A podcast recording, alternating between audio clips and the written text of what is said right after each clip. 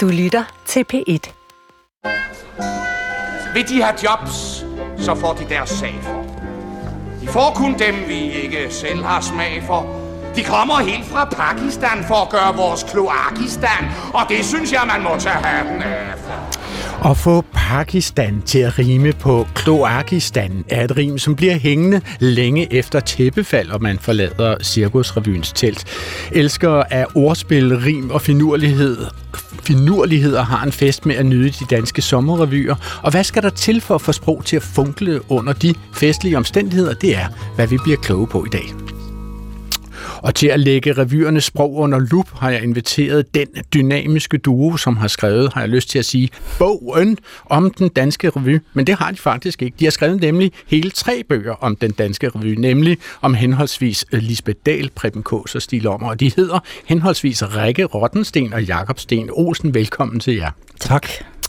Rikke Rottensten, udover at skrive, skrive bøger, øh, blandt andet sammen med Jakob her ved din side, så er du jo til daglig faginspektør på Storm, Museet for Humor og Satire på Frederiksberg. Altså, hvordan står det egentlig til? Altså, bliver der færre eller flere revyer for tiden? Øh, jamen, der bliver faktisk flere. Øh, desværre er der så også nogle af dem, der går konkurs. Øh, så på en eller anden måde bliver det måske sådan break-even, men, øh, men hvad antallet angår, så er der ikke nogen krise i Revy Danmark. Okay, så, så de vokser sådan set som ja. badehatte rundt omkring ja. i ja. alle byer med respekt for sig selv. Tæt på. Og enkelte også uden. Måske, ja, det skulle jeg lige til at sige, også, måske også nogen uden. det, det er bedst, jeg siger den slags i radioen, Du er trods alt kommunalt ansat. ja. ja, altså, øh, den anden af den her dynamiske duo hedder som nævnt Jakob Sten Olsen, som til daglig er Berlingske. Så nu er jeg lidt i tvivl, er du teaterredaktør eller bare teateranmelder? Nej, jeg er teaterredaktør, og det er i stedet for en lønforholdelse, så kan man besmykke folk med titler. det er stort. øh, og udover bøgerne med Rikke Rottensten, har du for nylig øh, skrevet bogen Pige træde varsom med fortællinger fra, fra dansk sceneliv. Altså, hvad vil du sige er den største udfordring som tekstforfatter, når, når vedkommende skal sætte sig ned og komponere tekst til en revy, som meget gerne skulle lægge hele teltet ned? Der er mange. Men en af dem er især, øh, om vi overhovedet har en fælles referenceramme. Øh, hvad er folk egentlig enige om i dag? Hvad, hvad vi er parcelleret ud og sidder med hver vores lille skærm og dyrker vores øh, øh, særheder og menigheder. Øh, så hvad har vi egentlig til fælles? I gamle dage var det fjernsynet, for eksempel, vi havde til fælles, men hvad, hvad kan vi egentlig være fælles om at grine af i dag, så alle kan forstå det? Ja. Og hvad kan holde hen over en lang sommer? Altså, en, hånd, en håndboldsejr vil vi for eksempel være fælles om, kan man sige, og en fodboldsejr, det er ved at være et stykke tid siden. Men, men du mener, at derudover så er vi i mange små landsbyer Parceller. eller yeah. enklaver. Okay. Øh, min sidste gæst er her for at hjælpe med at holde næsen helt nede i de sprogfaglige plovfuger. Øh, Udover meget af tiden, så er, kender jeg ham som en slags grinebider, men han er nok mest redaktør ved det Danske Sprog- og Litteraturselskab. Velkommen til dig, Henrik Lorentzen. Tak for det. Henrik, øh, lad os lige begynde øh, med at finde ud af, altså hvad, du er jo ikke fagligt interesseret i revyer, kan man sige. Hvad, hvad Nej, er dit forhold til revyer? Det er sådan, at fra jeg var 10, 10 år eller sådan noget, så begyndte jeg at være opmærksom på, på revysketches af forskellige art. Vi havde nogle programmofonplader, som vi havde dengang med Dirk Passer og fra highlights fra Cirkusrevyen og den slags ting. Så dem hørte jeg jo igen og igen, og, og det var sjovt. Og senere kom der nogen med Jørgen Ry og Preben mm. Kås også. Opsøger du revyer rundt omkring i, i sommerlandet? Nej, det gør jeg faktisk ikke. Jeg, tror, jeg er ikke sikker på, at jeg har været inde og, og se en revy. Jeg har måske været med til nogle forestillinger, der kunne minde om revyer selv en gang imellem. Men ellers har jeg altså været på på, på, tv og, okay. og, og, og lydoptagelser. Så ser du revyerne, altså Cirkusrevyen har jo været meget dygtig for eksempel til at lægge deres produkt ud på tv, ja, men det er også rigtigt. med et års forsinkelse. Eller men det er også rigtigt. Det, det, det har vi set derhjemme ja. øh, en gang imellem, ja. Så du ser, øh, du ser revy på tv? Det gør jeg, og lige nu har jeg stor fornøjelse af at se den serie, der hedder øh, Dansegarderoben fra TV2, som netop handler om øh, Cirkusrevyen i 70'erne. Og det er en tid, jeg kan huske øh, med nogle af de sketches, øh, som de opfører med Hvad skal vi med kvinder og enlig far og den slags ting. Det gik vi og grinede meget af dengang gang. Men de blev så sat ind i en ny ramme i den mm. serie. Så alle os, der ser dansegarderoben af øh, Louise Mjerit, så det Hansen, som ja. har skrevet den. Ikke? Ja. Jo. Øh, altså, vi føler jo nærmest, at vi er i Cirkusrevyen i øjeblikket. Vi er bare bag scenen og ikke så meget foran den, som, som vi var som publikum. Jamen. Ja. Og mit navn er Adrian Hughes, og jeg er her simpelthen for at byde velkommen til Klog på Sprog. Altså Rikke og Jakob, for at nærstudere de sproglige karakteristika i revykunsten, så synes jeg, at vi skal gå kronologisk frem, og det er jo helt oplagt at begynde med uh, Torbjørn Harderods berømte folkevise om drabet på Erik Klippinge i Finderup-bladet. Nå, okay. Nej, det var i hvert fald sikkert aktuelt. Det godt. Altså. Der er jo altid kongemor i gang et eller andet sted i det politiske liv. Nej, ja. det gør vi altså ikke. Vi spoler hastigt frem til sådan omtrent øh, øh, lige før vores tid, øh, fordi der har vi lagt plade optagelser af festlighederne. Og du, Rikke, har anbefalet, at vi skal lytte til Arvid Møllers tekst Havnen med musik af Åge Stentoft, og den er sunget i 1937 af Osvald Helmut. Når byen derinde får lysene på, og arbejdsdagen så småt går i stå, og folk ruller hjem efter dagen, der gik, butiksfolk, kontorfolk og dem på fabrik. Så er jeg messen omkring kl. 5. Men jeg kører altid en omvej, før jeg tager hjem. Jeg kører mig en tur langs med havnen. Jeg må ned og se, hvad der sker. Jeg kan ikke forklare nøjagtigt, hvorfor. Hm. Det er sådan bare... Ja, gode så. Rikke, hvad, hvad synes du er det særlige ved den her beretning om, om udlængsel, som Osvald Helmut lægger stemme til her? Det er, det er jo en af hans meget berømte viser. Det er sådan en af de ikoniske Osvald Helmut-viser. Øhm, og jeg vil kalde den sådan en fortællende vise. Den er, sådan, den er en meget stemningsbåret vise, men den er samtidig også en historie, som i 1937 virkelig handler om denne her typiske kontormand, som man talte enormt meget Larsen-figuren, som man er fra melodien, der blev væk af Kjell Abel. Øh, I den her periode er han sådan en skikkelse, der er meget op og vende i kulturlivet og i, øh, i litteraturen og i teateret. Og Osvald Helmut er ligesom altid skildrende af ham. Denne her, den er jo næsten moderne, fordi et eller andet sted, nu hader jeg det her ord med hamsterhjulet, fordi jeg synes jo ikke altid, at arbejde bare er forfærdeligt, men, men det moderne udtryk med, at man skal stå af hamsterhjulet, det er jo lige før, at det næsten er det, der aktualiserer sådan en som havnen i dag. Fordi det handler om en mand, der drømmer om at komme ud. Han drømmer om ligesom at komme væk fra den der formodentlig toværelses lejlighed, han har.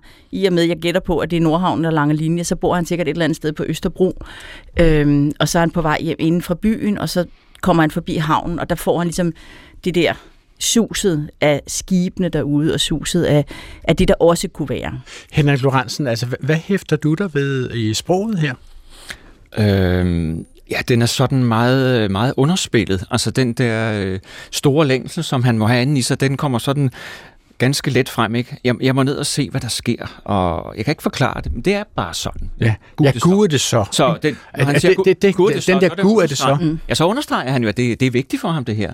Men, men, men det også, at han er lidt uformuleret i virkeligheden. Ikke? Altså, han Jo. har ikke ordet i sin magt, når han siger, ja gud, det så. Han kommer Nej. ikke længere. Nej, han er, jo, han er ikke en uddannet mand på den måde. Jo. Nej, det, er meget han er tydeligt. meget ikke? almindelig. han er en almindelig mand. Nu Ja. nævnte du det der lille ord gu, og det synes jeg er helt afgørende, fordi det er jo også med til at gøre ham til en hverdagstype, ikke? Ja, øh, den, den, øh, den der almindelige mand, som Rikke taler om. Dengang han lavede den, øh, så vidt jeg husker, så kommer han trækkende, altså han er sådan en mand i en, øh, en kedelig overfrakke og med en blød hat, som de jo så ud alle sammen mm. i 1937, og så kommer han trækkende med en cykel. Øh, Så han er taget lige ud af det københavnske øh, gadebillede, og det er det lille gu, mm. øh, i en sproglig sammenhæng, det er jo det, vi skal tale om i dag, er med til at placere ham. Øh, dels Så det bliver til- hverdagssprog. Ja, det bliver hverdagssprog, men også selvfølgelig i forhold til, at det, som, som Henrik siger, han, det, er jo, det er jo lille understregende ord, som understreger, at det her er noget, der betyder noget for ham. Så man så via den her sang, nu øh, spiller vi ikke den hele, men altså han når til en mm. erkendelse af, øh, at øh, hans liv er lille, øh, og der er en helt stor verden derude, han drømmer om. Der er nogle begrænsninger i hans tilværelse. Så det er nærmest en lille novelle, der mm. bliver afleveret som vise Det er her. En skæbnefortælling. lille skæbnefortælling. Okay. Altså, Om længsel. Historien bag den er jo den der meget fantastiske, synes jeg jo, at Arvid Møller, som har skrevet den, de to brødre, Børge og Arvid Møller. Øhm, og Arvid Møller havde været ude at rejse i, mange, i lang tid, øh, og var nu gift ind i en skibsrederfamilie og spurgte så sin svigerfar, om han ikke måtte komme ud igen. Han kunne rigtig godt tænke sig at komme ud og rejse. Og så siger svigeren, far, nej, det kan der simpelthen ikke være tale om. Du skal blive hjemme, og desuden er Brita med roven. øh, og derfor så, så skriver han faktisk den her vise lige Så bagefter. svigerfar ved mere om hans Svigerfar ved familieliv. mere om familielivet, end det gør. Han ved, at hans datter er gravid. Så den her bagefter som så, længslen. så får man ja. jo også lyst til at tænke på, at, at øh, har den jo været spillet på lakplader rundt omkring i de lille hjem, for der var jo en gang, hvor revyviserne var det, man spillede. Mm. Øh, øh, og, og der, der gik jo ikke mange år før verden var lukket, øh, og så har hele Danmark kunne sidde og høre den her, der handler om den store verden og, og skibene, der engang gik ud. Øh, min min øh, mormor skrev sin poesibog, øh, eller min mors poesibog, eller venindebog, tror jeg sådan noget hedder, så stod der så fortryk, min længste rejse til, gik til, øh, og det var 1948, så skrev hun Hobro. Øh, sådan var det jo. Der var øh, en hel generation, som først kom ud og rejse, når vi kom op i 50'erne. Du er jo inde på det, Jacob. Der var et tidspunkt, lad os kalde det nogle mørke år, mm. altså hvor vi blev besat af tyskerne. Det har vi næppe glemt dem for. Og, og et af de revynumre, som jeg selv kendte, før jeg henvendte mig til fageksperterne, som jeg har foran mig her, at det er Paul Henningsens, altså ham, der også bliver kaldt PH, og Kai Norman Andersens, man binder også på mund og hånd fra Dyveke-revyen i 1940. Den er jo simpelthen med i højskolesangbogen, og den var også med i Brian Mikkelsens kulturkanon, altså hvis ellers at nogen kan huske den. Møde, hvad der venter os, og ingen ved, hvordan det går. Bærer skæbnen uden trods, hvad der så forestår. Glad vil være en venlighed, men uden tro, at det bliver ved. Søge fred i det, vi ved, og vi har ingen krav på fred. Man binder os på mund og hånd, men man kan ikke binde ånd. For ingen er fanget, når tanken er fri. Altså øh, Jakob Sten Olsen, hvad er det, som gør denne her til altiders klassiker, at den så, så meget, at den ligefrem kommer med i kulturkanonen, tror du? Det er tidspunktet. Det et følelsesmæssig kulmination, øh, den er i, i dansk teater øh, i forhold til besættelsen. Øh, den forlader sig jo øh, på snedig vis øh, på danskernes øh, evne til at læse mellem linjerne, publikums evne til at opfange det, øh, fordi det, der, den øh, var jo underkastet den tyske censur, og der var absolut øh, strenge regler for, hvad man måtte sige, så det handlede om, at hvis man ville sige noget, så man måtte presse det ud mellem sidebenene, øh, og, øh, så, man ikke, så man fik lov til at lave det, og, og forlade sig netop på, at danskerne var i stand til at forstå, hvad det var, der blev sagt. Så det snedige ved den her vise, det er jo, at Paul Henningsen øh, pakker sit frihedsbudskab ind øh, i øh, nogle gevanter, som øh, handler om sådan noget, øh, nogle andre programpunkter, han havde sådan noget som den frie kærlighed, og, altså et kulturradikalt syn på ægteskab og sådan noget. Så, så teatercensuren har læst ja. en tekst, som handler om den frie kærlighed, at man ikke skal være bundet af den person, man tilfældigvis ja. er gift med. Og så først langt hen i visen kommer vi så til det, den egentlig handler om, nemlig øh, at vi skal opbyde en indre modstandskraft mod den besættelsesmagt, som har været ind over vores grænser. Rikke Rottensten, altså der florerer jo mange fortællinger om den her vise, og, og, og blandt andet, at PH med vilje skulle have lagt et vers ind, som han vidste, at den danske teatercensur for at tækkes den øh, tyske besættelsesmagt ville fjerne. Og på jeres hjemmeside, øh, Storm, har jeg fundet verset, det, det udelukkede vers, som lyder sådan her, og det har I ikke i jeres kompendier, kan jeg bare sige. Øh, det er det, man kan kalde det, det apokryfe vers, vers, altså det, som blev skåret ud. Ikke? Selv når skib på skib går ned, og land på land bliver slettet ud, handler man af edelhed og beder til hver sin Gud. Fredstraktat og venskabspagt, det er papir, der koster blod. Svaghed væbner sig mod magt i angsten desperate mod. Det gælder kærlighed og krig, at alle løfter kun er svig, og ingen kan stole på menneskenes ord. Altså disse ord går jo mere specifikt på venskabspakten mellem Hitler og Sovjetunionen, som blev indgået før, øh, eller måske de første måneder af 2. verdenskrig, og som senere hen blev brudt. Øh, er, er det, Tror du på den her historie, at den er blevet indføjet for, at censuren skulle have noget at gå efter med den store blyant? Jeg har det jo stramt med den, fordi det der værste figurerer altså i den allerførste udgave af denne her vise, som hedder Det gælder kærlighed og krig. Altså, den hed oprindeligt, det, den, gælder, den hedder oprindeligt, det gælder kærlighed og krig. Og senere kom den til at hedde, man ja, fordi, på øh, der kommer lige en besættelse ind over, lige da de skal til at starte prøverne, så kommer besættelsen. Øh, og vi skal jo lige sige, på det her tidspunkt har der været teatercensur i Danmark siden 1890'erne, så det er jo ikke noget nyt, så man har skulle sende ind til censuren under alle omstændigheder. Øh, og derfor så ved de udmærket godt, Paul Henningsen ved jo godt, at den der, det gælder kærlighed og krig, hvor blandt andet det her vers er med, den kommer aldrig til at gå igennem, altså efter 9. april. Så han skriver den simpelthen om, den her vise til, i stedet for at blive en vise om kærlighed. Okay. Og hvad du siger, du... så Sensor har jo læst, han, Sensor har godt læst, hvad der stod ja. om modstandskraft, ikke? Ja. Ja. Hvad, hvad synes du om sproget i det, Henrik Lorentzen? Øh, ja, øh, hvad skal vi sige? Jeg, jeg, fest, jeg fester med den her modstilling øh, mellem den øh, indre, indre frihed, som er den, der lægges op til det, vi taler om her, og så den ydre frihed, som, er nok, som jo er det, øh, PH taler om, og som han så ikke fik med i den endelige version. Så, så den, øh, den kontrast, synes jeg, er, er klar og, og, og vigtig for forståelsen af, af teksten. Der er en vis højstemthed over den også, ikke? Ja. Jo. Netop fordi den bevæger sig op i de høje luftlag, øh, øh, så er der sådan en højstemthed om, den, som Liva med sin meget lavmælte øh, øh, fortolkning også har godt fat i. Ikke? Det var sjovt med øh, Paul Henningsen og Liva Vel, fordi hun var jo ikke intellektuel, sådan som han var, på ingen måde. Øh, og nogle gange så øh, var man sådan lidt i tvivl om, at det var hun i hvert fald selv, om hun egentlig forstod, hvad det selv var, hun sang. og så sagde hun, jeg, jeg, en gang sagde hun, at om en af hans viser, jeg forstår ikke, overhovedet ikke, hvad det handler om, men jeg skal synge den, så den sidder lige masken på dem hver aften. Jakob Sten Olsen, man skulle tro, du havde læst mit manuskript, fordi det er faktisk den næste, jeg vil spille. Det er den, som hedder I dit korte liv. Og der optræder der jo en sætning, som hedder Hvert atom forlanger, at du skal elske. Og det var den sætning, som Liva Vel okay. ikke var sådan helt sikker på, at, at, at hun forstod. Og det lyder sådan her i sangen I dit korte liv. Enkel er din skæbne smukke lov Hvert atom forlanger, du skal leve Menneske blev menneske i kærlighed. Gjorde de elsker, ja det blev vi dog. I dit korte liv er det meste spildt. Tænk igennem punkt for punkt. Bedøm du dig selv og bedøm det kun Håndtryk blev glemt, chancer blev spildt. Hold dig vågen Ja, det er altså Liva Vel her i Kai Norman Andersens vidunderlige valsemelodi, og jeg tror, den er fra 1941, den her. Ja. Ja. Men, men det er jo så Paul Henningsens tekst, som er meget almen. Der er jo ikke noget, noget som helst, har jeg indtryk af, noget som helst politisk i det her. Hvordan fungerer det, når Paul Henningsen er almen gyldig, vil du sige, Rikke? Så synes jeg faktisk, det fungerer allerbedst. Bedre, end når han er det synes jeg hardcore faktisk. politisk? Ja. Nå, hvorfor? Øh, altså, jamen, man kan sige, som Jakob sagde før, Liva Vel er jo ikke intellektuel, og man kan sige, jeg tror simpelthen ikke, Paul Henningsen var blevet en stor revyforfatter uden Liva Vel. Hun giver ham den her folkelighed, denne her øh, saftighed, frodighed, øh, og, og netop også, at man fagner budskabet. Ellers så tror jeg simpelthen, at han var blevet sådan en meget, meget tør type i revyviserne. Og den her, den er jo sådan set, øh, den minder om, om mange af de andre digter, ting, der også bliver skrevet under besættelsen, hvor det egentlig mere handler om det her med, vi er lige live nu og her. Vi ved ikke, om vi bliver bombet i morgen, vi ved ikke, hvad der sker i morgen. Grib det liv, du har lige nu.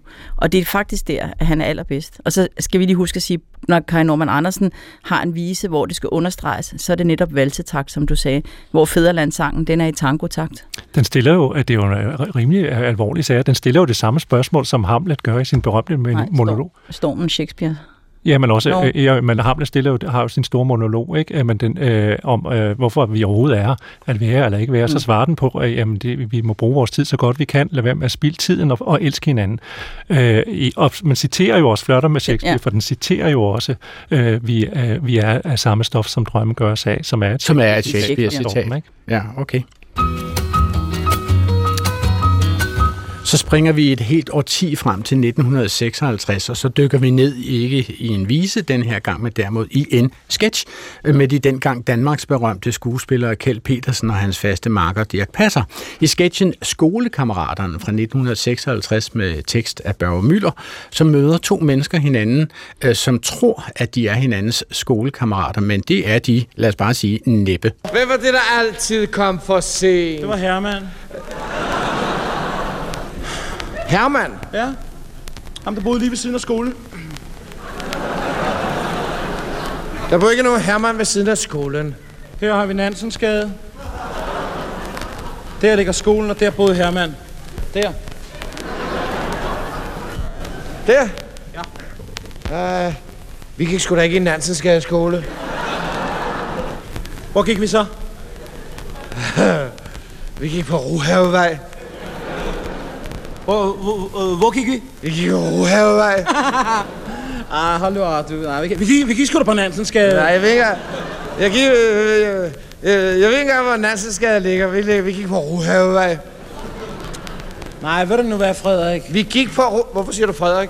Ja, altså øh, det her nummer, det er jo også et af dem, som er med i Brian Mikkelsens kulturkanon. Og, og, og Rikke og Jacob, I er jo begge to uafhængige af hinanden faktisk bedt om, at vi skulle tage den her med over grænsen, når vi skulle tale om sproget i danske revyer i dag. Altså hvad er det, som gør den her sketch så enestående? Hvad vil du sige til det, Rikke? Jamen, altså, det er selvfølgelig klart, sådan set fra mit synspunkt, så handler det jo også om samspillet mellem Jack Passer og Kjeld Petersen, som er eminent. Men den er jo faktisk øh, de store absurde dramatikere, UNESCO, Beckett, mens vi venter på Godot, den er faktisk dem i tre minutters øh, crazy komisk form, skrevet af Børge Møller i stedet for. Så jeg synes, den er på niveau med nogle af de der allerstørste absurde dramaer. Det er jo en eksistentiel krise, der et eller andet bliver beskrevet her. To mænd møder hinanden på gaden, tror, de kender hinanden. De hører ikke, hvad hinanden siger.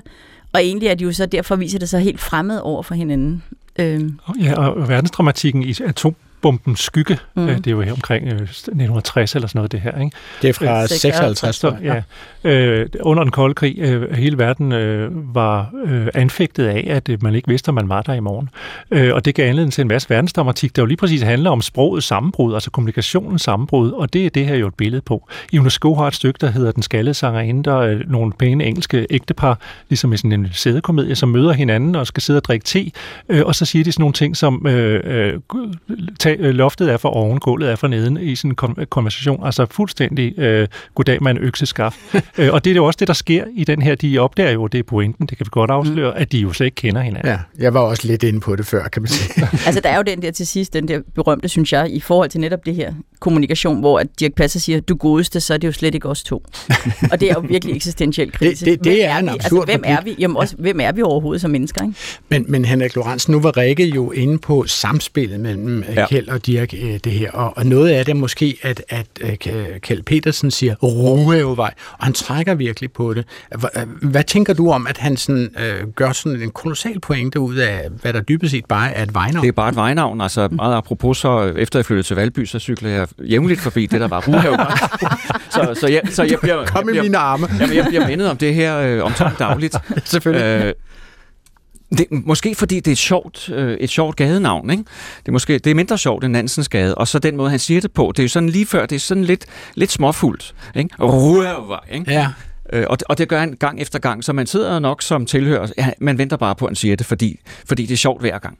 men, men var det et nybrud i revykunsten, at man introducerede det UNESCO's, eller som Jacob siger, UNESCO, mm. hvis man kender ham, øh, absurde drama i revykunsten? Altså, revykunsten har jo altid det her med, at, at det går op og ned. Når det har været enormt politisk, så bliver det tit sådan, nu skal vi have det sjovt. Men selvfølgelig har der været crazy komik tidligere, altså også i mellemkrigsårene. Storm P. og nogle andre har jo lavet crazy komik. Men, men jo, på det her tidspunkt, så er det helt klart et nybrud. Og der er jo mange, de kulturradikale hader det. Paul Henningsen hader Kjeld og Dirk. Han synes simpelthen, det er meningsløst. Og nu spørgsmål fra lytterne. For du har jo altså stillet ind på Klog på Sprog, som i dag handler om det sprog, som vi kommer til at se pible frem i alle de revyer, som dukker op i sommerlandet om ganske få uger fra nu af. Og med mig i studiet er Jakob Sten Olsen, Berlingskes øh, teaterredaktør øh, med ret til at bære samme, og Rikke Rottensten, museuminspektør øh, på Storm Museet for Humor og Satire, og Henrik Lorentzen, redaktør ved Danske Sprog- og Litteraturselskab. Og Henrik Lorentzen, øh, vi har fået en mail fra Lisbeth Ørsted fra Frederiksberg, som spørger os, hvad forskellen er på humor og ironi. Altså om man kan skille de to størrelser ad, fordi hun skriver til os, jeg synes virkelig, at det er vigtigt at kunne skelne mellem de to begreber humor og ironi. Jeg har noteret mig, at for eksempel visse stand-up-komikere i aftenshowet ganske har misforstået, hvad humor er, og desuden ser det ud til, at hån, spot og latterliggørelse øh, desværre har bredt sig via sportens verden, og nu er det noget, som alle pludselig skal stå model til. Søren Kirkegaard har for eksempel interesseret sig for forskel mellem de to størrelser, og han mente, at det ene skaber en fællesskabsfølelse, mens det andet er selvhævdende og er et våben. Og Lisbeth øh, Ørsted fra Frederiksberg øh, håber også, at vi kan opklare, hvor grænserne går op mod sarkasme og kynisme, og så tilføjer hun sendt fra min iPad. Ja, det er jo et kæmpe spørgsmål, alt det her. ja. øh, så vi kan måske kun lige nå øh, at, at kratte lidt i overfladen. Men altså, øh, humor, øh, vil jeg sige, var et, et oftest et positivt begreb, øh, som, som hun nævner her, at, at der kan opstå et fællesskab. Her kan vi sidde sammen og grine af noget. Øh, fordi vi kan jo tale om, at man lærer med nogen. Men det kan selvfølgelig også blive anderledes, hvis vi lærer af nogen. Og så nærmer vi os så det her med, med spot og latterliggørelse. Og ironien har så det specifikke, at at man, når man bruger ironi, så siger man det modsatte af, hvad man mener, for at, øh, at, at få vendt på hovedet, og, og sådan så folk stadigvæk forstår, hvad der, der ligger nedenunder. Og på den måde kan det netop blive et våben og selvhævdende. Vi har også det her med at tale om en ironisk distance til noget. Øh, at, at vi ved hjælp af ironien øh, skaber en afstand til det, vi siger. Så ironi, mener du, det er altid en lille bitte smule modbydeligt? Det kan sagtens have det, ja. ja. Hvorimod humor godt kan være noget, der inkluderer andre. Selvom der så også, der findes også, der findes sort humor, syg humor, galgenhumor, øh, hvor man så også lægger afstand til nogen. Men, men altså for eksempel, Rikke, I, øh, du er jo faginspektør på et museum, som sondrer i jeres overskrift, øh, sondrer imellem humor og satire. Mm. Så I, I må jo virkelig have gjort jer nogle tanker om, om der kan sættes vandtætte skotter mellem de to størrelser. Altså, det kan det selvfølgelig ikke helt på den måde, men det handler jo et spørgsmål om, at de fleste mennesker, som Henrik siger, betragter humoren som det bløde, det runde. Øh, og det er derfor, vi ligesom tager satiren med ind under, sådan, så det også er det her med det politiske og det skarpe.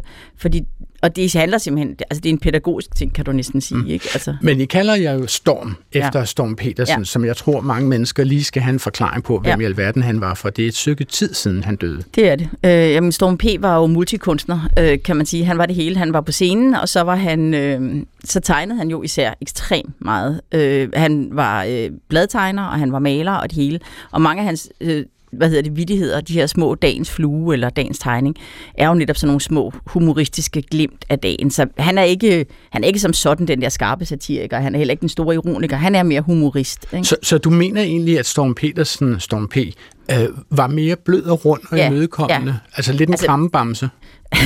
Humor, altså en humorist, bladtegnerens svar på Bamseline skyldmiddel? Øh, Ah, det er måske lidt at helt. Ikke helt, vil jeg nok sige. Fordi der er selvfølgelig noget omkring det her med, hvordan er vi som danskere. Det er jo ikke altid, vi er skildret lige yndigt hos ham, kan man sige. Henrik? Nej, jeg vil sige, at hvis vi skulle øh, komme kort ind på, hvad sarkasme er, så vil jeg sige, at det er entydigt negativt. Altså, mm. der, der, der går man efter at, at genere folk. Ikke? Og, og kynisme har noget det samme. Der, der er så øh, ikke nødvendigvis øh, humor indblandet det overhovedet. Mm. Så sarkasme er, er ubehageligt. Det er virkelig vemmeligt. Ja. Du kan sende dit spørgsmål til klog på sprog 10 år efter, at Kjeld og Dirk ikke var hinandens skolekammerater i den her absurde sketch, vi spillede lidt af før, så stod skuespillerinden Margarete Viby i 1965 og sang om sine store frustrationer ved, at familien skulle bruge alle øh, dens penge på at have tidens helt store forbrugsfænomen i 1965, nemlig en såkaldt bil. Før vi fik bil, Jan, min mand, de små med regning og stil. Men nu tager bilen hele min mands forstand, så nu bliver Karl Johan alder doktor bil. Så er de damefrisører. Ja, nu går pengene til et udstødningsrør. Eller også til gummi i ved dørene. Skidt med frisørerne, bare bilen kører alder hen er skylle, alder og krølle hår. Men skærmene bliver krøllet. Det er altid bilen, der får det er godt gjort, siden vi fik bil. Har jeg mistet hele min sexabil.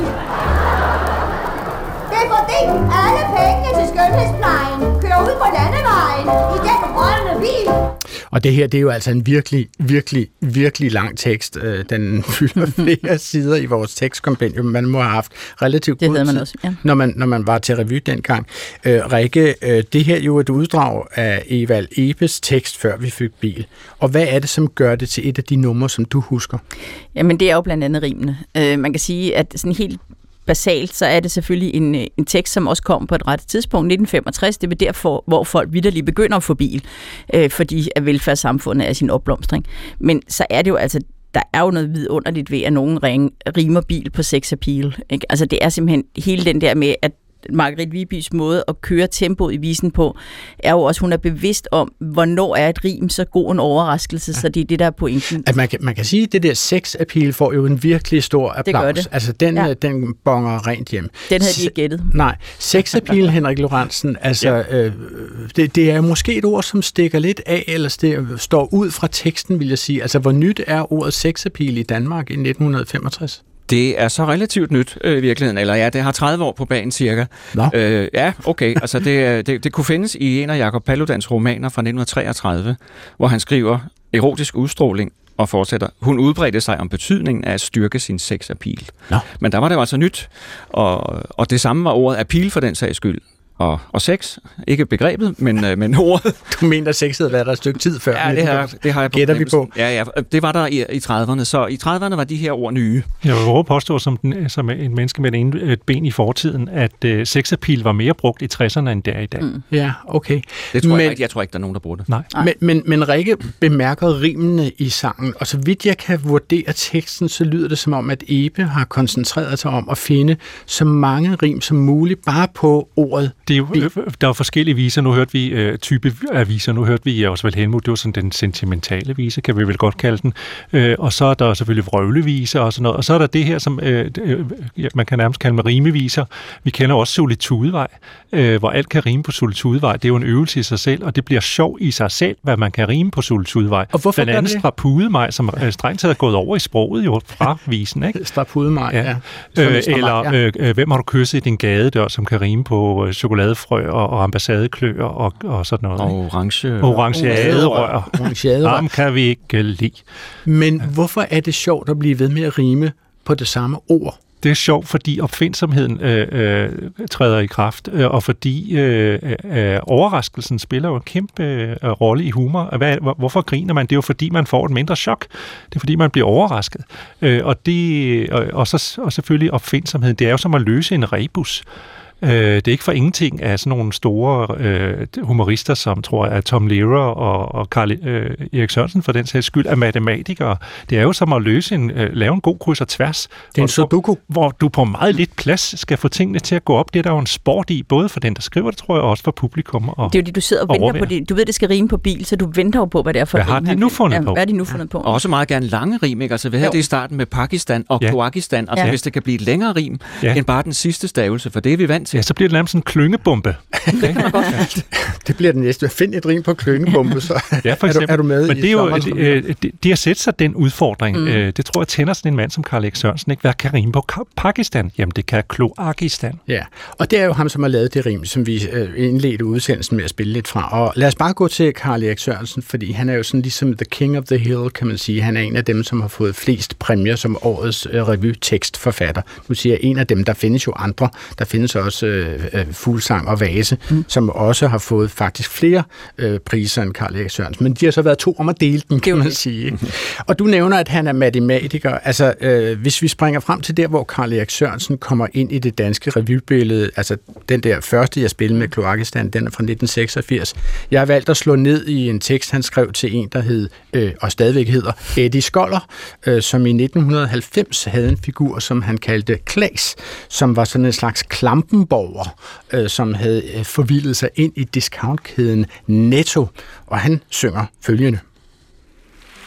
Der er de frygtelig trange kår, folk har haft i mange år, pludselig slog igennem både på børsen og i Klampenborg. Så sagde jeg til mig selv, du Klaas, du på røven, gamle jas. Det er en krise, det er en tragedie, det er en farlig suppedags. Men det aller værste chok, der rystede mit sarte sind, var den dag, jeg måtte ned i Netto for at købe ind. Forestil jer mig i Netto. I en syrlig hørm af ghetto. I en trængsel som på en banegårdsperron. Skulle man have en entrecôte, var man nødt til at købe otte. Og det var ikke til at opdrive en ærlig kondition. Ja, altså, øh, jeg ved faktisk, at Karl Erik Sørensen, han er selv gladere for sine øh, evigt aktuelle numre, end han er glad for de politiske numre, mange også kender ham fra. Er, er, er det her Karl Erik Sørensen i en elegant slotsaftapning? Ja, det er det. Han, øh, igen sætter han sig nogle udfordringer. Der er nogle ord, han vil have med, og så må man finde et rim på dem. Og så, lægger jeg, med- øh, så er det jo også en type. Altså, mm. det er jo po- populært i revyen, at det, det, det går bedst, hvis vi øh, ikke sparker nedad øh, og laver social udstilling, men vi øh, sparker på magthavere. Øh, det er jo det dejlige ved revyen, at den er aldrig rigtig forlovet med nogen, i hvert fald politisk. Øh, men altså sådan nogle øh, overklasse øh, som øh, Klaas her, øh, som ser ned på de andre, ham må vi godt gøre grin med. Mm. Øh, og der lægger jeg mærke til det lille ord jas, gamle jas. Gamle Øh, jas. altså det er jo med til, det, lige præcis det lille ord på tre bogstaver, med til at karakterisere en mand fra en vis alder og fra en vis samfundsklasse. Ligesom øh, vi i revyvisen før lagde mærke til, måske, øh, ved ikke om det er skrevet sådan, men det, sådan blev den, øh, da Margrethe Viby sang alder krø, øh, krøllet hår. Mm. Altså alder. Så kan vi godt høre, hun kommer altså ind fra Vesterbro, og nogen øh, flytter ud til Brøndshøj. Ikke? Så der er en pa- personkarakteristik Ja, ja, i det det her. er der jo Jens. netop i Margrethe Viby, og ikke mindst her, hvor, hvor Eddie Skoller har så den der... Øh, den der særlige sprogtone, som man kan finde nord for København, med, med Klampenborg og, og så videre. Ikke? Og, og i øvrigt så siger han også entrecôte. Det skal mm. så rime på 8, det er i sig selv sjovt. Men, men det er et ord, som, som rigtig mange udtaler entrecôte, fordi de har lært, at på, i fransk ord skal man ikke udtale et slut T. Men det skal man faktisk her, hvis ja. man skal sige det på fransk. Entrecôte. Fordi der er en cirkon ja. øh, flex øh, over o'et måske, eller sådan Det er noget, mest eller en accent grave, eller et eller andet. Det er, der er en cirkumflex, men der er så også et E efter T'et, som gør, at det skal udtales. Chokolademusé. Ja, det er, det er en anden en. Det er fuldstændig rigtigt, ja. Så derfor afslører Karl Erik Sørensen sådan set, at han kender sine lus på travet, om man så må sige. Han ved godt, hvordan man taler i Klampenborg. Jo, og, og, og det udstiller han så her. Eddie Skoller siger jo også ja, Ja, jamen, han må være øh, en eller anden form for sociolekt, øh, godt ja, og vel. men det er sådan en, en, øh, en, en, en nordsjællandsk, som, som, som trives der i, i whiskybæltet, som man kaldte det engang. Altså, lad os bare blive ved Karl Erik Sørensen, nu vi er der. Ikke? Altså, han har lavet mange numre, øh, og øh, nogle af dem er godt og vel fjollet, og han har skrevet et til showtriven Linje 3, som nogle vil vide bestod af skuespillerne øh, Anders Birkow og Thomas Ejer og Preben Christensen. Og i begyndelsen af teksten, så spørger de hinanden, hvad jodling er for en størrelse, og hvor egentlig udtrykket jodlei øh, stammer fra. Det er en tekst, Karl Erik Sørensen skrev i 2003. I dyrehaven vandrede en pige kæk og kry. Jordelo i læ, og jordelo i ly. Det havde hun aldrig set, til hun var fra den indre by. Tænk, jo, det lå i læ og lå i. Og pigen, som hed Lotte, havde aldrig set et træ. Hvor ly, og læ. Hun vimsede så ivrigt rundt, da hun forvred sit knæ. Mens jordelo i en klynge træer stod en yngre veterinær. Det vil sige en dyrlæge, som sagde, han vidste alt om knæ. Og Lotte jublede med, da han tittede frem bag træ.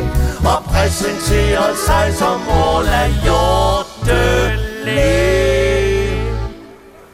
Hjorte lå i ly og lå i læ og lå i ly og lå i læ og Ola Hjortelæge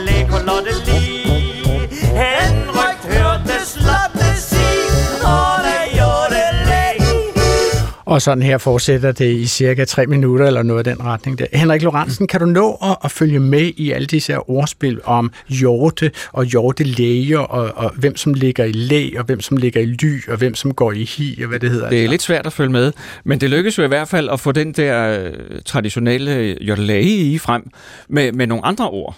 Øh, nemlig hjortelå i læ og hjortelå i lys. Og det gennemfører de jo virkelig konsekvent, øh, så, så det, det er sjovt at høre. Ikke? Og samtidig er der nogle af de her øh, søgte rim, eller øh, øh, hvad skal vi sige, øh, elegante rim. En klynge træ og en veterinær. Og så for en sikkerheds skyld, så skal vi lige have fortalt folk, at det er så en dyrlæge, ikke? Ja, og, og, fordi det er man ikke sikker på, at folk ved. Det er man ikke sikker på, og det kan man så genbruge senere øh, med Orla Hjortelæge, Ja. hvor, hvor vi igen får den der øh, hjortletone. Så, så det, det, er godt, det er godt skruet sammen. Rikke Rottensten, altså hvad synes du om det her arbejde som rent rimesnedgeri? Øh, ja, altså, du kan selvfølgelig... Den er måske sådan, den, er, det er jo, den skal jo virkelig ikke læses, den skal jo høres. Altså, du kan jo ikke læse den. Det giver ikke mening, hvis du læser den dybest set? Nej, fordi det er så, rigtigt. så er det bare sjovt. Ja. Øh, eller mærkeligt, måske et eller andet sted. Men jeg t- hæfter mig også ved, at, at jeg synes også, Karl Erik Sørensen ligesom har en tekst og en historie, som minder om nogle af de der gamle, ikke folkeviser, men nogle af de der sådan i 10'erne og 20'erne, af de der, man gik og sang, øh, som øh, er på Den minder også lidt om, nogle små om, sangkort om og sådan noget. Jacobsen, hende der, der bliver forført ude ved Spring Ja, forbi, præcis. eller hvor han var. opererer med rigtig Ja. mange af de der historier om, om unge piger og noget pikanteri. Dem, som Ørkenens Sønner for eksempel også gør grin med. Ja, altså hjortelægen og den unge pige ender ude under et næsten- træ, og det, i dag ville det være en MeToo-historie, tror jeg, fordi der Det kommer kommer i hvert fald en graviditet. samtykke. Ja, det ved vi jo ikke noget om, men der kommer en graviditet af en slags ud Ja, af det. det er det. Men, men, men Jakob Sten Olsen, hvad, hvad, hvad betyder det, at den her tekst er skrevet til lige akkurat linje 3? Altså, hvad betyder performance i den her sammenhæng? Det kan man godt høre, den er, fordi de kan jo synge det. Ja. Ikke? Mm. Øh, øh, og det er jo en forudsætning for, at det bliver sjov. Kan man sige. Ikke? Ja, de synger over, ja. oven i købet, så vidt jeg kan høre, øh, flerstemmigt, øh, muligvis ja, trestemmigt, i hvert fald tostemmigt. øh, skrevet til dem. Ja. Og sådan kan man jo godt gøre, når man skriver revy, hvis man er gavet og ved, hvem der er med. Så øh, øh, skriver man jo tit til de skuespillere, som øh, skal spille numrene. Og det kan der jo komme noget ekstra godt mm. af. Men præcision betyder vel rigtig meget her, altså for at få alle disse her ord leveret hen over scenen Ja, og og høre... artikulation Ja. ja. betyder også noget, for ellers så øh, mister vi, øh, ja. så, så går det helt op i røg. Ikke? Men præcision betyder altid alting i en revyviser. Altså, Karl Erik Sørensen øh, fortalte mig som forberedelse til det her program, at det her var, var sådan set noget, han skrev til linje 3, øh, i det, som han dengang troede skulle være linje 3's øh, sidste afskedsturné. hvor, hvor mange afskedsturnéer har linje 3 egentlig haft oh, forløb? Jamen, jeg tror, de holdt op på et tidspunkt med at kalde det afskedsturné, ikke? men ellers har de haft en del. Men, men er der stadig flere turnéer i dem, eller er det... De er, det jo den- på vej med to af dem, er jo på, altså Thomas Ejer og Anders Bjerg Linje er på vej 2,5 med, eller linje hvad? 2, to Ja. er på vej med en nu. Linje 2 er i gang med på, på vej med... tredje er et turné. andet sted. Ja, han Nå, det er laver noget andet taler. Ja. Ja, det er fint. Altså, der findes jo andre end Karl Erik Sørensen, som skriver geniale tekster til revyerne, og jeg nævnte lige før øh, René Vase og Jannik Fuglsang, og, og de dukker og meget ofte op, når man taler om øh, revytekster, man kan huske. For eksempel den, som kom af, at øh, politidirektøren Hanne Bæk Hansen i 2009 forsøgte at nægte, at politibetjente havde omtalt borgere af en anden etnisk herkomst end dansk som perkere. Hun forklarede, at de havde sagt perler, i stedet for, øh, og de, hun mente, at det var en slags kærlig slang. Og det fik Vase og Fuglsang til at skrive monologen Klar Snak, som Ulf Pilgaard leverede i Cirkusrevyen sommeren efter. Jeg har nu plantet en slagningsplan med landets mystikjurister, mystikjuristeren Mikkel Brandmansen, og sammen har vi henrettet anlægslinjer for en korrekt anholdelse. Må jeg lige fise en gang? Kokken er fra Anholdt, og de er hermed fraseret til forret med en avocado. Hvis ikke de fjerter frivægtigt med på Tjula Hopgården, så må jeg knæppe træklen og idømme dem tre gange okker, gokker, gummi, rokker, ærle, snærle. Kan du fatte det, perle? Altså, Henrik Lorentzen, øh, forstår man, hvad det er, der foregår her? Hvad siger, det, hvad, hvad siger Ulf Pilgaards version af Hannebæk Hansen i den her tekst? Øh, ja, det er jo sådan, det er jo noget, noget vrøvleagtigt, ikke? Øh, hvor der bliver øh, sat alt muligt sammen, som, som ikke giver så forfærdelig meget mening. Og så slutter den så af med den her, det her gamle børnerim, okker, gokker, gummi, klokker, det er så rocker her, og så øh, fortsætter det med ærle snærle, og så får vi den der perle til sidst, som jo så er anledning til det hele. Ja. Forstår man for eksempel, hvad, hvad, hvad, hvad Ulf Bilgaards figur mener, når han siger, øh, jeg må knæppe træklen? Ja, ja. Ja. Jeg må trække knæblen. Ja. Og hvordan kan det være, at man kan lave den der Det er kobling? fordi, det spiller jo på alle de klichéer, vi godt ved, at man siger som betjent. Ikke? Vi har jo set, ja. jeg ved ikke, hvor mange kriminalfilm, der handler om, at man har ret til en advokat og sådan noget. Ja. Ikke? Så vi kender jargon, vi ved godt, hvad der er, der bliver sagt i sådan nogle sammenhæng. Det, der er fantastisk ved den her øh, monolog, det er jo det der med, at når, og nu siger vi det lige ud, når en politidirektør kan stå og sige sådan noget vrøvl, hvis du tager den logiske konsekvens af det, og kører den helt ud, som revyen jo er god til, det er en god teknik, så bryder universet sammen. Altså, fordi hun jo dybest set står og lyver. Ja, Når hun, jo, hun og siger noget, sag- noget øh, og, det, og, og så netop fordi det er en sproglig, øh, en sproglig øh, maske, hun tager på ved at og, og, øh, sige sådan noget vrøvl, som er, der bliver sagt øh, øh, perler i stedet for perker.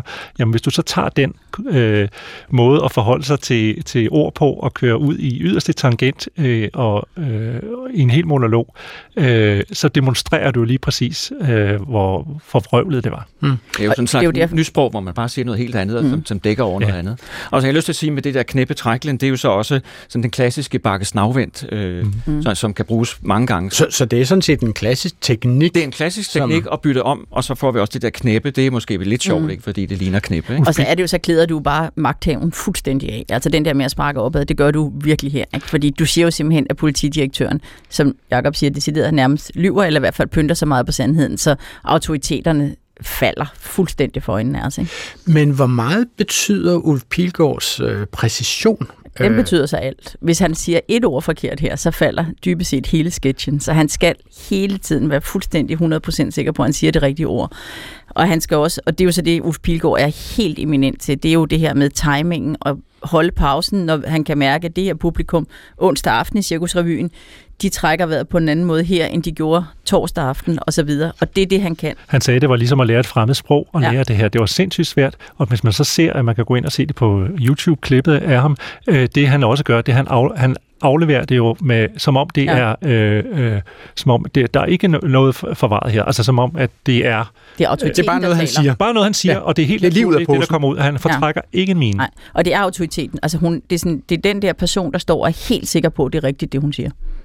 Altså generelt kan man jo sige, nu talte Jakob øh, Sten Olsen jo lige før om det her med, altså hvad er vi egentlig fælles om? Ikke? Altså øh, hvad er markant nok til, at det kan komme med i en, en sommerrevy? Ikke? Og øh, altså Inger Støjberg offentliggjorde for eksempel et Facebook-opslag, hvor hun fejrede den øh, fortalte hun så, 50. 20. indvandrerlovgivningsstramning med kage på Facebook, og det blev liket øh, 33.000 gange på ganske få dage. Det førte til sangen Noget at fejre. Og hele pointen med at finde, øh, hele pointen blev faktisk at finde så mange kagerim på indvandrerstramninger som overhovedet muligt. Den har vi desværre ikke kunnet finde klip af, altså på lyd, men øh, den er fra 2017, og, og et af versene lyder sådan her. For hvert afslag på asyl får den lige lidt ekstra fyld. Er det en ekstremistisk lømmel, får den også et drys krømmel. Og hvis, man er, øh, hvis han er meget ekstrem, så er det med mokkakrem. Og hvis han så også bliver sparket bag i, sætter vi et lille flag i. Vi har sagt nej til handicappede, syge og svage, og hvis ikke det skulle fejres med en kage. Nogen bliver udvist lidt i blinde, og så er der pludselig, og så er de pludselig ikke til at finde. Sådan nogen har det med at forsvinde. De er nok bare spærret inde.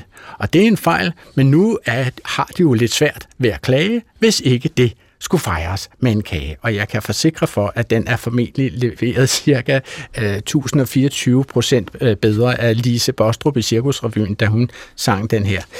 Hvordan bedømmer du den her tekst? Den er jo skrevet af Karl Erik Sørensen igen. Hvordan bedømmer, bedømmer du den her tekst, Jakob Sten Olsen? Det er jo lidt samme teknik, at hvis man kan fejre øh, øh sådan et opslag, øh, som, eller i et opslag, som Inger Støjberg gjorde, at vi nu var nået til stramning nummer et eller andet øh, med en kage, jamen hvis du tager konsekvensen af det, øh, og kører videre i kagemetaforikken, jamen så kan du få en vise ud af det. Hvad vil hun ellers fejre? Hmm. Hvad, hvad hæfter du der ved, Henrik Lorentzen, i sproget i den her øh, kagefejring? Der er øh, igen øh, nogle sjove og uventede rim, ikke? Altså lømmel og krømmel, ikke? Altså det forventer man heller ikke. Eller meget ekstrem og mokkacreme. Ja. Bag i, flag i. Ja. Øh, Og så demonstrerer han også, Karl Erik Sørensen, at det, øh, det, han, det øh, sprog er jo også musik, det er ikke nødvendigvis det skrevne ord. Så asyl kan godt rime på fyld. Mm. Hvis det bliver sunget af hvis det Lise sunget af Lise Ja. Bostrup, fordi... Ja, den rigtige melodi af lige James præcis, Price. Så, så, så, så, øh, udvider du lige pludselig øh, øh, i forhold til rimeordbogen, hvad Ja, ja, er du strengt taget kan rime perfekt. på, for det Men handler altså- om sprogets musik. Mm. Og så er vi alle tilbage ved PH, det var jo ligesom det, der var hans store øh, slagnummer, at sproget var før- først og fremmest et værktøj, og derefter var det melodi. Ikke? Øh, at øh, vi, skal, vi, vi kan sagtens synge sådan, som vi taler. Ja, Men det og derfor, om- derfor har PH jo også øh, stavet sig igennem sine tekster, som man taler det. Altså Ja. selv, som normalt staves S-E-L-V, skriver han i teksten S-E-L, så han er sikker på, at det bliver afleveret, som det bliver talt. Mm. Men det er jo også den der ekstreme kontrast mellem det lækre, hyggelige lavkage og så det her. Altså mit yndlingsrim, det er jo, at han rimer FN-konvention på portvin og makron. Okay. øhm, det er også sjovt, Erik Karl Erik Sørensen, for han vil have FN-konvention Ja. med. Hvad kan vi, og det skal jeg bare med, for det er det, det, det, jo det, det det, er præcise det- ord, og det er det Ja. aktuelle ord. Hvad kan du så finde, der rimer på det? Ikke? Og det gør det jo, det er jo virkelig gralt. Altså det er jo virkelig, altså det rim er jo samtidig fuldstændig gralt i forhold til sagen, ikke? Jeg ved, at Ulf Pilgaard faktisk i øjeblikket turnerer sammen med øh, Lisbeth Dahl. Har de et show, som de kalder Lisbeth og Ulf Live, øh, hvor de går ud og synger og taler lidt om deres revyliv og den slags. Og der har de en af Karl Erik Sørensens tekster med, som hedder Et lille kompromis. Og den lyder sådan helt kort, øh, nogenlunde sådan her. Der er rigtig mange mennesker, der går rundt og har en tro, men som ikke kan klare sig uden en himmelsk støttepædagog. Men efter min definition, så er begrebet religion verdens største årsag til, at nogen bliver sure på nogen. Og det handler hele, hele sangen sådan set om. Men det, som jeg vil fremdrage fra den, det er, at der også bliver sagt, øh, nu er det ikke for at drive hets mod folk med turban eller fets. For min skyld må de hænge og bede med hovedet nedad i en trapez. Men hvis de lå være med at slagte dyr på, de, på deres altaner og rende og vikle konen ind i sorte laner, kunne vi til gengæld fire lidt på det med næstekærlighed, hvor vi jo allerede har skåret kraftigt ned. Det der med at, at tale om nogle mennesker, som slagter dyr på deres altaner og vikle konen ind i sorte laner. Altså, kan man skrive det i øh, revytekster i dag? Du siger, Rikke. Øh, altså jeg vil sige, at, at man har jo, øh, revyen er jo altid et totalt spejl af sin tid, og det er her og nutiden, det er den sommer, den er et spejl af. Og derfor så vil det handle om, hvordan taler man lige præcis på det tidspunkt, hvor den her vise er skrevet. Og jeg tror ikke, man gør, ja, nej, man vil ikke gøre det i dag. Men Det mener sådan du ikke? Nej, det mener jeg ikke. Men sparker den her opad eller nedad, vil du sige, Jacob? Altså, jeg vil sige, det kommer lidt an på, hvem der er, der, hvem der, er, der mm. synger den vise. Hvis det er nu et menneske, vi skal sympatisere med, så kan det blive besværligt at formulere sig sådan. Hvis det er et menneske, vi tydeligvis skal tage afstand fra, og øh, så, så er det måske passabelt nok. Okay. Øh, men der er meget i tiden, hvor du stadigvæk ikke, selvom det, du indikerer, at det er et menneske, du ikke nødvendigvis har sympati for, der afleverer det, som vil kunne misforstås, fordi folk er ikke særlig gode til, når de går i teateret længere og læse mellem linjerne. Mm. Nu skal og det lever høre- revyen jo af, at man kan. Årets, øh, årets øh, Aarhus Revy er jo i fuld gang i øjeblikket, og der er skuespilleren Carsten Svendsen både medvirkende og har også skrevet nogle af teksterne til den. Og til sommer så kan Carsten Svendsen opleves igen i Tivoli-revyen, som går i gang. Den er sådan set i gang med prøverne allerede nu, og den øh, øh, slår dørene op den 1. juni. Og min kollega Svala har fanget Carsten Svendsen på biltelefonen på vej til Aarhus, og hun spurgte ham, hvor revyen er henne lige akkurat i dag. Revyen er ved at blive en aldrende dag. Øhm, og øh, hun, hun lever egentlig i bedste velgående. Men det... Ej, nu bliver jeg også grov. Men altså, måske skulle hun overlade det lidt til sin børnebørn efterhånden. Øhm, fordi revyen har en relevans. Og revyen som kunstart er på ingen måder outdated overhovedet. Det er kun et spørgsmål om, hvad du føler i det. Det er et spørgsmål om, hvad for musik fylder du i? Hvad for nogle slags tekster fylder du i? Hvad for nogle emner fylder du i? Hvem er det, du gerne vil tale til? Og hvis vi taler aldre, så er det jo, der er der jo en, en, en, en vis form for humor, som har ændret sig igennem årene. Så det er at følge med, i stedet for at stige sig blind på, at revy, revy er en form, også musikalsk. Det er en skrøne. Øh, det, det, det, det er simpelthen ikke... Det er ikke rigtigt, vil jeg våge den påstand. Jeg vil våge den påstand, at revy skal være samtidig. Og hvis ikke den er samtidig, så har den ikke nogen relevans længere. Carsten, du er jo 43 år gammel. Ja, de er 44, ja. Har du mange jævnaldrende i revyen? Øh, nej, det har jeg jo ikke. Jeg har nogen. Altså, vil sige nu, øh, her for eksempel i Aarhus Revyen, der er vi jo et meget ungt hold. Og der er også, når man kigger ud i revylandskabet, der er et forsøg på at få flere unge skuespillere til faget. Det skorter ikke på at have 30-årige og 40-årige, der enormt gerne vil være med i revylandskabet. Det er egentlig ikke der, den er. Det er mere også, at man, man ændrer revyens humor og udsyn indefra, så det rent faktisk taler til publikum i den aldersgruppe. Mangler der så også ja. noget mere repræsentation? Altså også i forhold til, at man måske ser unge mennesker i revyen, som, øhm, som jo også kan tale til andre unge mennesker. Ja, jeg synes generelt, der mangler en oplæring af unge mennesker i revy, og jeg synes, der mangler en omfavnelse af at få flere unge mennesker ind i revyen. Øh, og det kan jo være svært, når det ikke taler til dem. Hvad skal der så til for at gøre den her aldrende dame moderne igen? Jamen, jeg synes jo, at der er jo, øh, det er jo øh, tekstemner, øh, og det er måden, øh, vi, vi behandler øh, teksterne på. Der kan man godt smaske det lidt mere til. Der er jo ikke nogen grund til, at det altid skal være mand, kvinde, kommer ind til lægen. Det kan også bare være to kvinder, uden at vi kommenterer det. Vi er nu engang forskellige farver og forskellige køn og forskellige seksualiteter.